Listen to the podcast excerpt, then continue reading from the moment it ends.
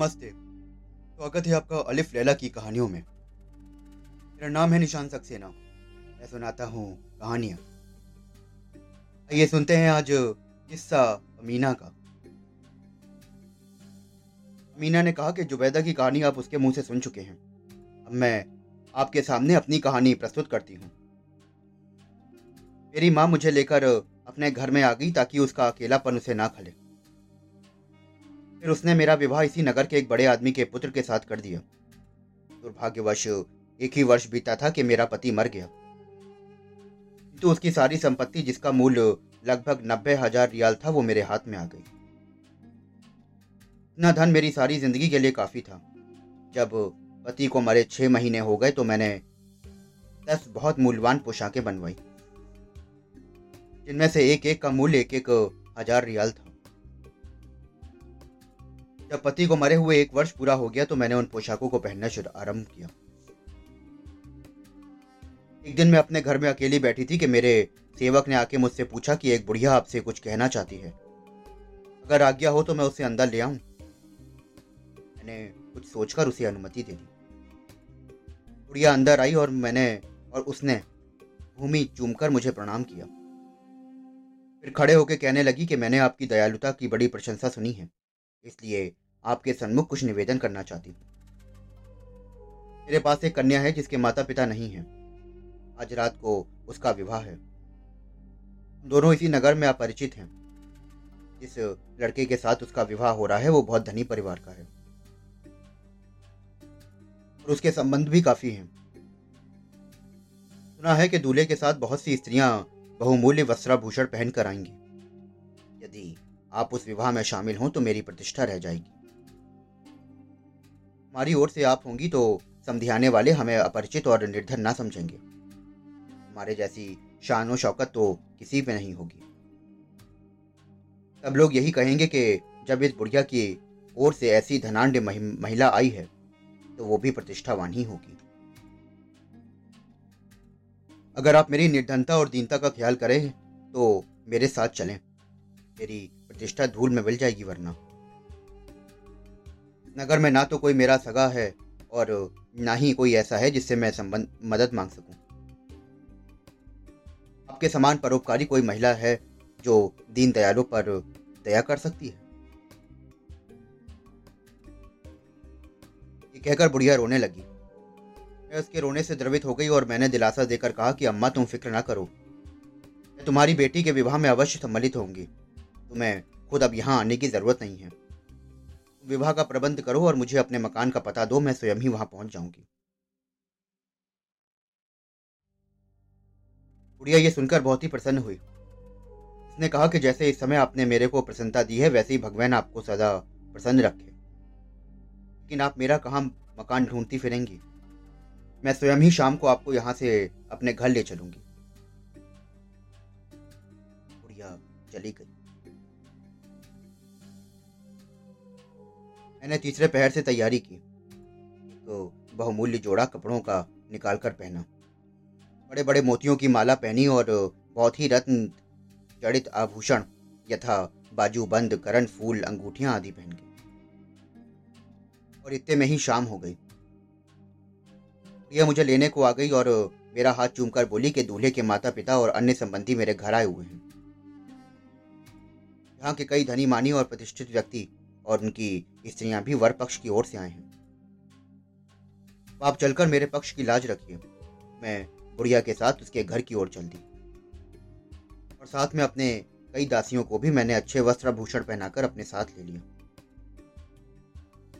हम लोग चलते चलते एक चौड़ी और साफ़ गली में पहुँचे। वृद्धा ने हम लोगों को ले जाकर एक बड़े द्वार के सामने खड़ा कर दिया।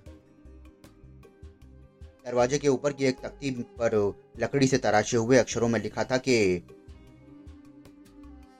इस घर में सदैव प्रसन्नता का निवास है। वहाँ दिए भी जल रहे थे और जिनके प्रकाश में मैंने ये इबारत पढ़ी। बुढ़िया ने ताली बजाकर दरवाज़ा खुल गया और मुझे अंदर एक बड़े से दलान में ले गई। अंदर एक अत्यंत रूपवती स्त्री ने मेरा स्वागत किया। मुझे गले लगाया और सम्मान पूर्वक उस कमरे में ले ले जाकर बिठाया। मैंने देखा कि वहाँ पर एक रत्न जड़ित सिंहासन रखा है। सुंदरी ने मुझसे कहा कि तुम सोचती हो कि तुम किसी और का विवाह कराने आई हो। वास्तविकता यह है कि मैं यहाँ तुम्हारे ही विवाह के लिए आई हूँ। मुझे ये सुनकर आश्चर्य हुआ, किंतु उस स्त्री ने मुझे कुछ ना पूछने दिया, बल्कि इधर उधर की बड़ी अच्छी बातें करने लगी। बातों बातों में मेरे प्रति सम्मान प्रकट करने लगी। कुछ देर में उसने कहा कि, बीवी, शादी की बात तो यह है कि मेरा एक जवान भाई है, जो अत्यंत रूपवान है। मैंने तुम्हारे रूप और गुणों की बड़ी प्रशंसा सुनी है। वो तुम पर मोहित हो गया है। वो तुमसे विवाह करने के लिए अत्यंत लालायित है। यदि तुम उसके साथ तो विवाह करने से इनकार करोगी तो उसे अति क्लेश होगा और उसका दिल टूट जाएगा। वो बड़ा ही प्रसन्नचित आदमी है और तुम्हें हर तरह से खुश रखेगा। वो स्त्री बहुत देर तक इसी प्रकार से अपने भाई की बातें करती रही और उसकी प्रशंसा के पुल बांधती रही। अंत में उसने मुझसे कहा कि तुम्हारी ओर से जरा सा भी इशारा हो तो मैं उस आदमी से तुम्हारे आने के बारे में कहूँ। यद्यपि पहले पति के मरने के बाद मेरी विवाह करने की तनिक भी इच्छा न थी, तथापि उस स्त्री ने उस आदमी की इतनी प्रशंसा की कि इनकार करने की भी इच्छा बिल्कुल न हुई। मैं उसकी बात पर मुस्कुराकर चुप हो रही। स्त्री मेरी मुस्कुराहट और मौन सोच समझ गई कि मैं राज़ी हूँ। उसने ताली बजाई और पास के कमरे से एक रूपवान युवक बड़े तड़क भड़क कपड़े पहने हुए बाहर निकला। मुझे ये देखकर बड़ा प्रसन्नता हुई कि ऐसा रूपवान पुरुष मेरा पति बनेगा। वो मेरे पास बैठकर बड़ी बुद्धिमा बुद्धिमता पूर्वक बातें करने लगा। उसकी जितनी प्रशंसा उसकी बहन ने की थी, वो उससे अधिक सुंदर था।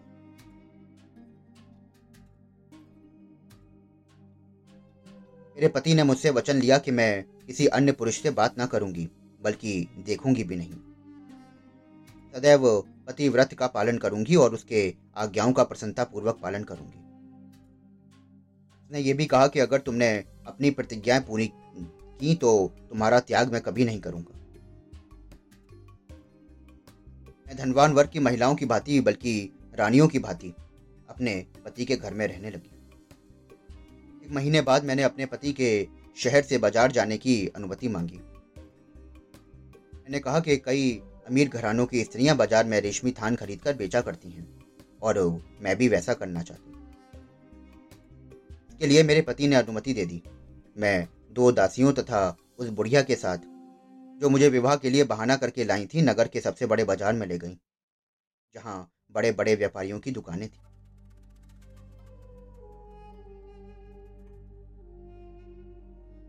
नौजवान, एक व्यापारी मुझे वहाँ दिखा, जिसे मैं अच्छी तरह जानती हूँ।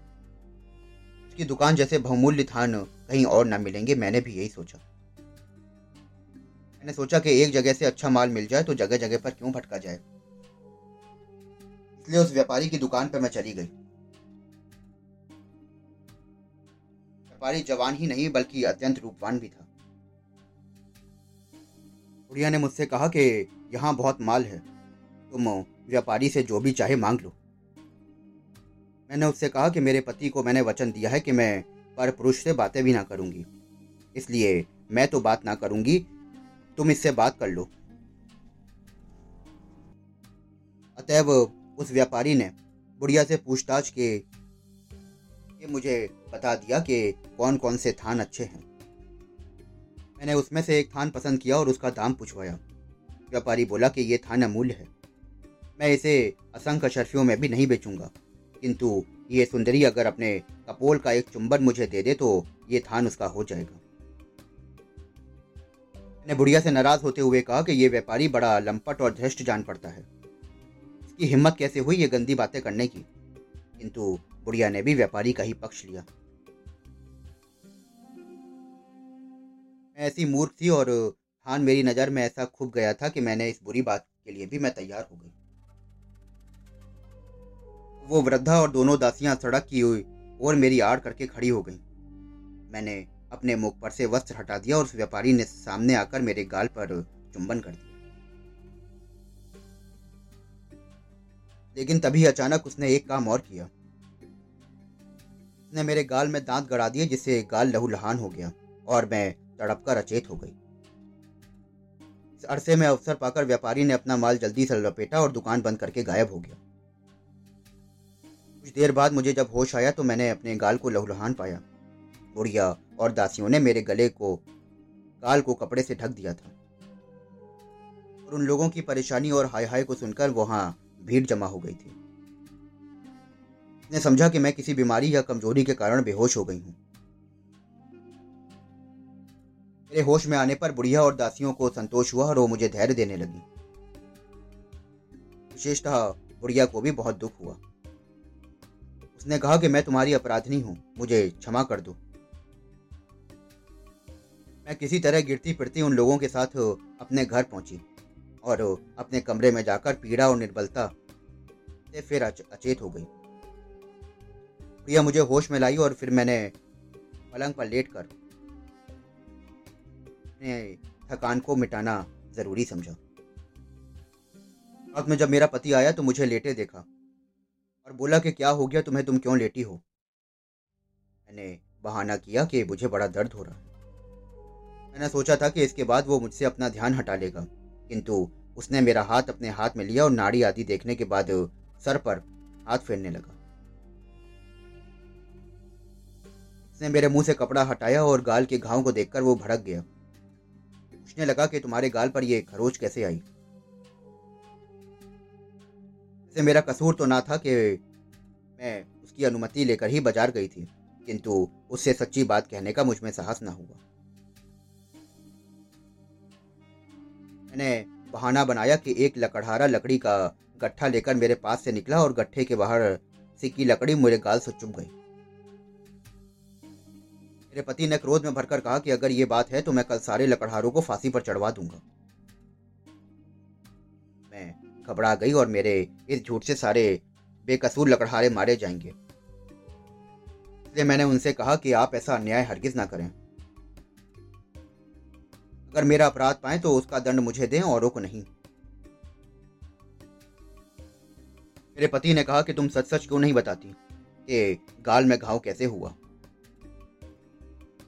मैंने दूसरा बहाना बनाया कि एक कुम्हार गधे पर बर्तन लेके जा रहा था और गधे का ऐसा धक्का लगा कि मैं पृथ्वी पर गिर गई और मेरे गाल पर एक कांच का टुकड़ा चुप गया। मेरे पति ने बोला कि ठीक है मैं कल ही सारे कुम्हारों को घर, नगर से निकलवा दूँगा। मैंने फिर कहा कि मेरे कारण निर्दोष कुम्हारों की सजा क्यों दी जाए? ने फिर कहा कि जब तुम सच्ची बात ना कहोगी, तब तक मेरा रोष कम ना होगा। मैं बोली के चलते चलते मैं चक्कर आ गया और मैं गिर पड़ी। मेरा गाल छिल गया अब इसमें तो किसी का कसूर नहीं है। मेरा पति अपने आपे से बाहर हो गया और बोला कि तू झूठ पे झूठ बोले जा रही है। और अब मैं तेरी बहानेबाजी नहीं सुन सकता। उसने ताली बजाई और ताली बजाते ही तीन हफ्शी अंदर, गुलाम अंदर आ गए। मेरे पति ने कहा कि एक आदमी इसका सर और एक पाँव पकड़ो और तीसरा तलवार निकाल लो।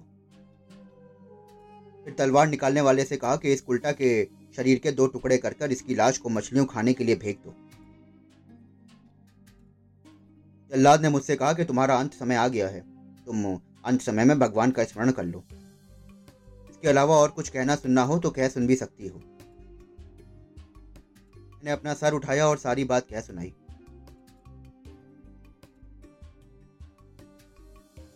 ऐसा मैंने सोचा कि शायद मैंने कह सुनाया।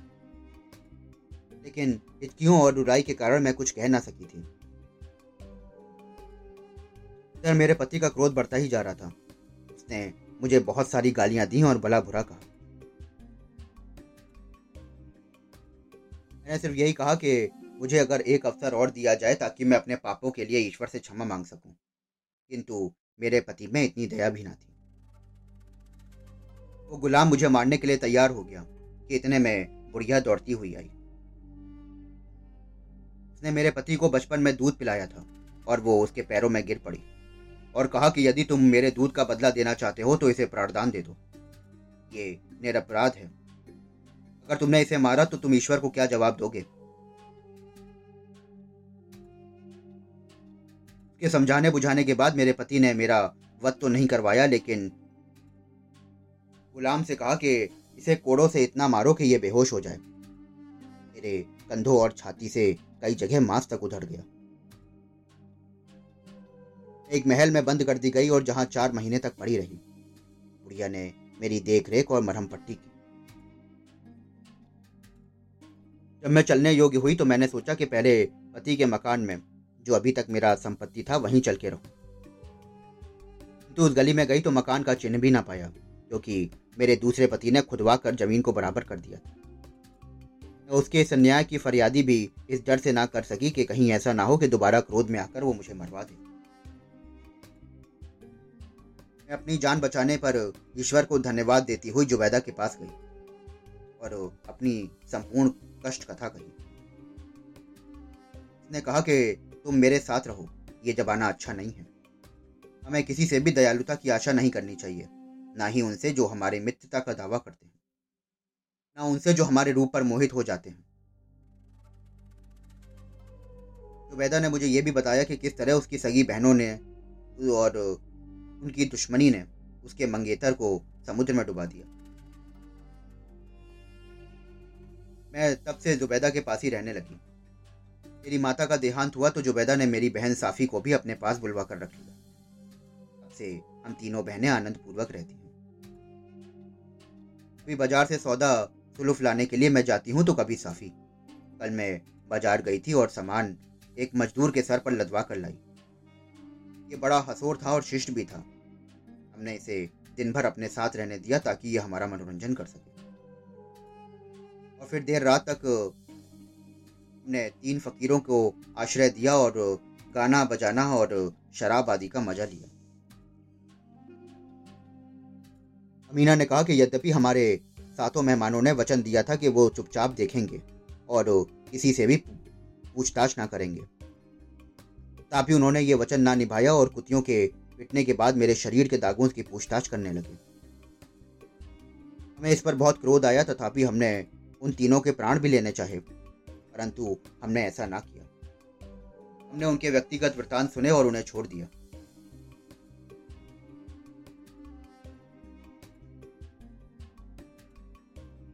खलीफा हारू रशीद दोनों स्त्रियों की कहानियाँ सुनकर अत्यंत विस्मित हुआ उसने मनी मन सोचा कि उन फकीरों का जो वास्तव में राजा और राजकुमार थे, और उन बद्धी बुद्धामती स्त्रियों का उपकार करे।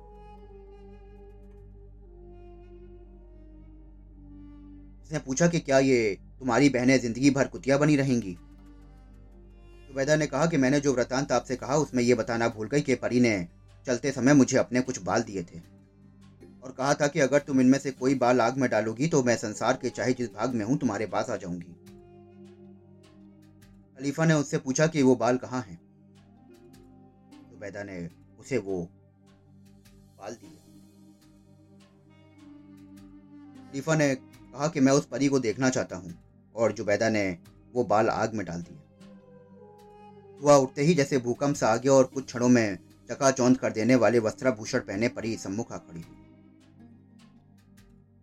खलीफा से बोली कि आप इस पृथ्वी पर ईश्वर के प्रतिनिधि हैं। आपकी जो आज्ञा होगी, मैं उसका पालन करूँगी।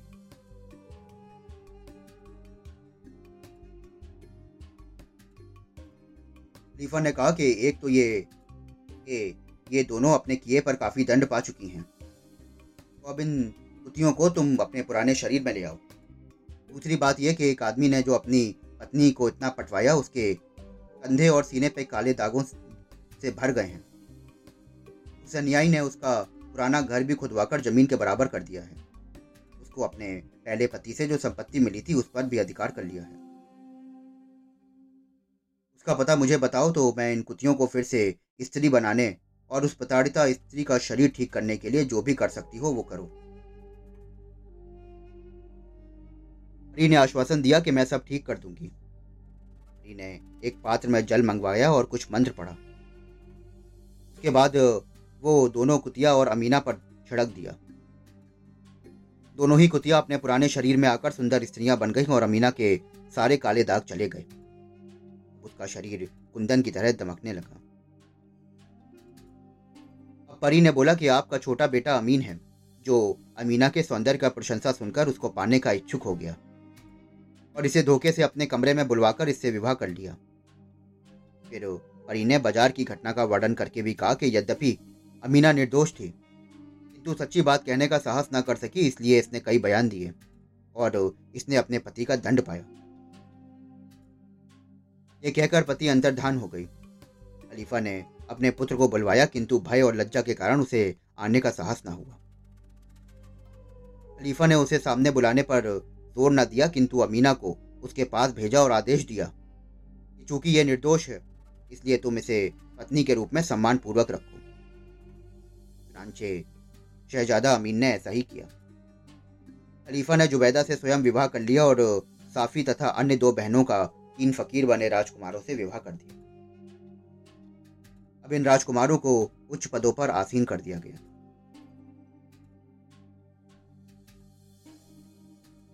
तो दोस्तों, अभी आप सुन रहे थे मेरे साथ हिस्सा अमीना का। ये अलिफ लैला की कहानी है। अगर आप इस चैनल पर नए हैं तो मेरी दरख्वास्त होगी कि आप शुरू से ये सारी कहानियाँ सुनें। क्योंकि तो अलिफ लैला की सारी कहानियाँ एक दूसरे से जुड़ी हुई हैं। आशा करता हूँ कि आपको ये कहानी बेहद पसंद आई। मैं फिर मिलूँगा आपसे आगे की कहानी के साथ। तक मुझसे जुड़ने के लिए मेरे चैनल को फॉलो करिए।